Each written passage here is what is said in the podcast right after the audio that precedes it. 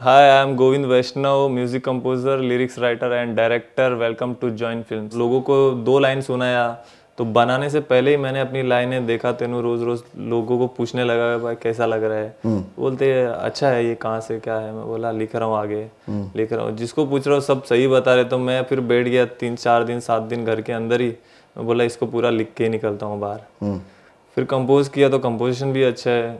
तो फिर उसको बना दिया मैंने। Hello friends welcome to Filmy Funde join film academy the practical film school मैं हूँ आपका अपना वीरेंद्र राठौर। और आप देख रहे हैं बॉलीवुड का Google join film YouTube channel इस फ़ील्ड में आने के लिए आपके अंदर एक टैलेंट भी बहुत अच्छा है तो भी आप बहुत आसानी से अपना मकाम बना सकते हैं। लेकिन उसके साथ साथ अगर आप मल्टी टैलेंटेड हैं तो भी आपके लिए बहुत सहूलियत हो जाती है, क्योंकि आपके ऑप्शंस बढ़ जाते हैं और आप इंडिपेंडेंटली बहुत सारा अच्छा काम कर सकते हैं।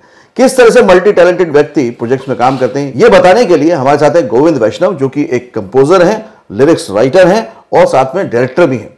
तो कंपोजिशन और लिरिक्स तो था समझ में आता है कि हाँ दोनों साथ में चल सकते हैं। ये डायरेक्टर कहाँ से आ गया उसमें? डायरेक्टर इसलिए आ गया कि मेरे जब गाने बनाता था तो काफ़ी जन ने मेरे सॉन्ग्स की वीडियोस बहुत खराब कर दिए। हाँ। तो मैंने वहाँ पे भी दिमाग लगाना शुरू कर दिया था। हाँ। बोला ये होता कैसे? क्या है? कैमरे की एक्सेसरीज वगैरह सब समझ लिया। और फिर मैं बोला अब जब करूँगा तो खुद के गाने खुद ही करूँगा। मतलब प्रॉब्लम से ही सॉल्यूशन निकल गया है। सॉल्यूशंस निकल गया है। ओके तो दो चीज़ें होती हैं या तो आप प्रॉब्लम से डर जाइए या तो फिर उसके आगे का सॉल्यूशन सोच लीजिए। तो ये जो आपका गाना आया है अभी इस गाने में ऐसी क्या खास बात है कि आपने इसी को चुना कि नहीं यार इसको ही मैं ऑडियंस के सामने सबसे पहले लेके जाता ये गाना थोड़ा हर किसी को फ्रेंकली लगता है अच्छा लगता है थोड़ा अट्रैक्ट कर रहा था। तो लोगों को दो लाइन सुनाया तो बनाने से पहले ही मैंने अपनी लाइनें देखा तेनू रोज रोज लोगों को पूछने लगा भाई कैसा लग रहा है। बोलते अच्छा है ये कहाँ से क्या है? मैं बोला लिख रहा हूँ आगे लिख रहा हूँ। जिसको पूछ रहा हूँ सब सही बता रहे तो मैं फिर बैठ गया तीन चार दिन सात दिन घर के अंदर ही। मैं बोला इसको पूरा लिख के निकलता हूँ बाहर।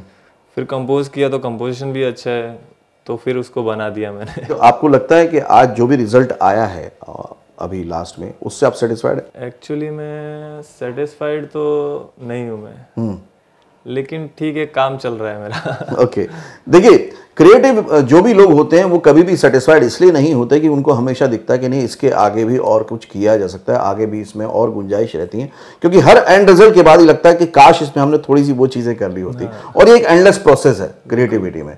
तो आगे भी आप अब गाने जो हैं वो खुद ही बनाएँगे खुद ही लिखेंगे खुद ही डायरेक्ट करेंगे? अब पूरा फिक्स हो चुका है कि मैंने डायरेक्शन का काम अभी बाहर दे दिया था बट अब सोच रहा हूँ कि खुद ही करूँगा सारा का सारा। ओके तो काम खराब भले टाइम लगेगा थोड़ा जैसे म्यूज़िक बनाने में एक महीना चला जाता है हमको लिखने में वगैरह सब करके तो अब दो महीने जाएँगे डायरेक्शन भी आ गया तो वैसे करके भी कर सकते हो लेकिन टाइम लगेगा लेकिन मैं अपनी चीज़ों को दिखा सकूँगा कि मुझे क्या दिखाना है लोगों को। जब हम म्यूज़िक के बारे में सोचते हैं तो म्यूज़िक सेंस तो एक बिल्कुल अलग हो गया लेकिन जब एक्टर परफॉर्म करते हैं उसमें और वो सारा कुछ पर्दे पे आता है तो जो जस्टिफाई करना चाहिए वो एक्टर से कैसे काम निकलवाएँगे आप? एक्टर से काम जैसे कि मैं एकदम नेचुरली बताता हूँ लाइफ से रिलेटेड छोटी मोटी या फिर मैं उनको दो महीने पाँच महीने से जानता हूँ या मेरा फ्रेंड है तो मैं वो दिनों की चीज़ों को बीती हुई जो बातें हमारे साथ हो चुकी है या कोई चीज़ से तो मैं वही चीज़ों से उसको समझाऊँगा भाई ऐसा था तो वहाँ वैसा हुआ था ना वैसा ही करके दो। करके। हाँ मेरा यही टेक्निक है मतलब ऐसे ही समझाता हूँ। ओके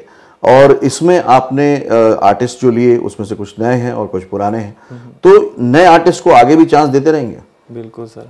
क्या रीजन है उसके पीछे? नए आर्टिस्ट के अंदर चांस देते हैं तो उनके अंदर से कुछ नया नया निकल के आता है।